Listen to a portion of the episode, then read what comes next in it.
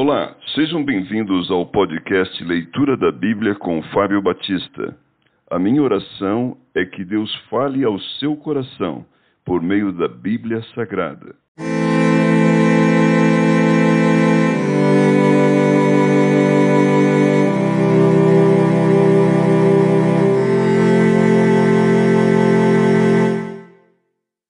Cântico dos Cânticos, capítulo 2 Eu sou a rosa de Saron, o lírio dos vales.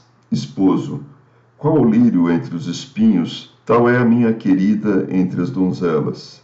Esposa, qual a macieira entre as árvores do bosque, tal é o meu amado entre os jovens. Desejo muito a sua sombra, e debaixo dela me assento, e o seu fruto é doce ao meu paladar. Leva-me à sala do banquete, e o seu estandarte sobre mim é o amor. Sustentai-me com passas, confortai-me com maçãs, pois desfaleço de amor. A sua mão esquerda esteja debaixo da minha cabeça, e a direita me abrace. Conjuro-vos, ó filhas de Jerusalém, pelas gazelas e servas do campo, que não acordeis nem desperteis o amor até que este o queira. Ouço a voz do meu amado, ei-lo aí galgando os montes pulando sobre os outeiros. O meu amado é semelhante ao gamo ou ao filho da gazela.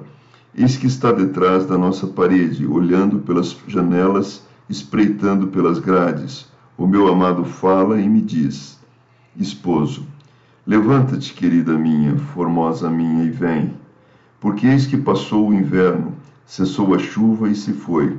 Aparecem as flores na terra, chegou o tempo de cantarem as aves e a voz da rola ouve-se em nossa terra. A figueira começou a dar seus figos, e as vides em flores alam seu aroma.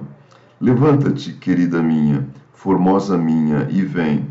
Pomba minha, que andas pelas fendas dos penhascos, no esconderijo das rochas escarpadas, mostra-me o rosto, faze-me ouvir a tua voz, porque a tua voz é doce e o teu rosto amável.